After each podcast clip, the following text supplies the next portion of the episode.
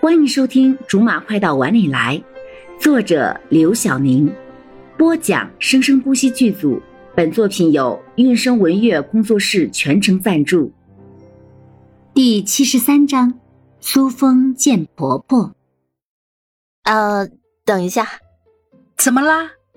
我觉得应该不用这么麻烦，他应该很愿意跟你见面。如果苏峰真的是他猜的那种人，那么他应该是想迫不及待的跟罗妈妈见面才对。啊，这话是怎么说？啊，没什么，总之应该是这样，没错的。今天是周末，苏风不上班，一会儿我去他家一趟。如果他在家的话，我就把他叫过来，怎么样？好，好，好，柠檬啊，阿姨这事儿就拜托你了，罗少的幸福。也都拜托你了，阿姨，我帮你这都是应该的。可是如果您这么说的话，我可就压力太大了。我这就去了，趁着罗少不在家，我赶紧去把他给找过来。柠檬乐颤颤的跑出门，在关上门的一瞬间，重重的靠在了门外，深深的吸了口气，却没有力气再吐出来。罗妈妈，罗少。这个苏风一出现，就抢掉了他在这两个人心中的位置，让他已经没有了立足之地。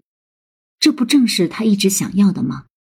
来到苏峰家的楼下，柠檬才给他打去电话。果然，一听罗少的妈妈来了，苏峰一点都没有推迟，以让柠檬感到吃惊的速度冲了下来，丝毫掩饰不了他的目的。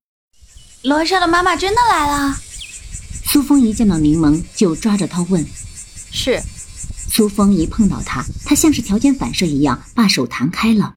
那个瞬间，他只觉得厌恶。那快走吧，别让伯母等急了。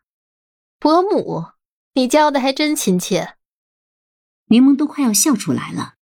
你伯母有高血脂，所以一会儿见到你伯母之后，不要总说太油腻的话，你伯母承受不起的。柠檬，你为什么总是这样对我？苏风收起了刚才的欣喜，板着脸一字一句地说：“我为什么这么对你？难道你自己不知道吗？”我不明白你是什么意思。苏峰跟他对视着，完全不避讳柠檬的视线。随便你以前是什么样的人，你在其他地方是什么样的角色，只不过，如果你敢骗罗少和阿姨，你试试，哼！你又能怎样？我说了，你可以试试，看看我能怎么样。我以前听罗少说过，柠檬你是当律师的，果然工作一严肃起来好吓人啊！我开玩笑的，你不要那么认真嘛。我没跟你开玩笑，这里只有咱们两个人，所以我也没有必要跟你说什么拐弯抹角的话去套你。我这人报复心很强的，从小到大。还没有一个欺负我或者欺负了我的朋友的人，没有一个我会让他好过的。这个我好像有些了解了，至少到目前为止，你就没让我好过过。虽然我也不知道我是什么时候得罪你的。你知道？你当然知道。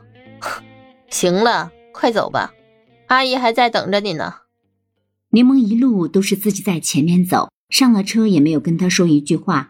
脸上也没有任何的表情，好像身边根本就没有苏峰这个人一样。直到回到了家，才扯开了一个笑脸，跟罗妈妈介绍：“阿姨，这就是小峰，是不是很漂亮？罗少的眼光不错吧？”罗妈妈笑得简直不能自已了，也不敢碰苏峰，只是在一旁眯着眼睛，目不转睛地看着他。是是是，哎呀，真漂亮啊！你看，我说你不用担心吧。罗少一直没找，只是眼光太高，这不是吗？一找就给你找了一个这么优秀的儿媳妇儿。是是是，小峰，你快坐，阿姨你也坐下吧，我去给你们点喝的。柠檬也不知道自己从哪里拿出来的这股热情，竟可以把他对苏峰的厌恶压得这么深。小峰啊，你跟罗少是怎么认识的呀？我跟罗少是在联谊上认识的。苏峰乖巧的低着头，害羞的说：“柠檬听到这儿，从厨房突然冲了出来。手里拿着还没有来得及打开的矿泉水。什么？罗少居然去联谊？好了，以上就是我们播讲的本章的全部内容，感谢您的收听，我们下集不见不散。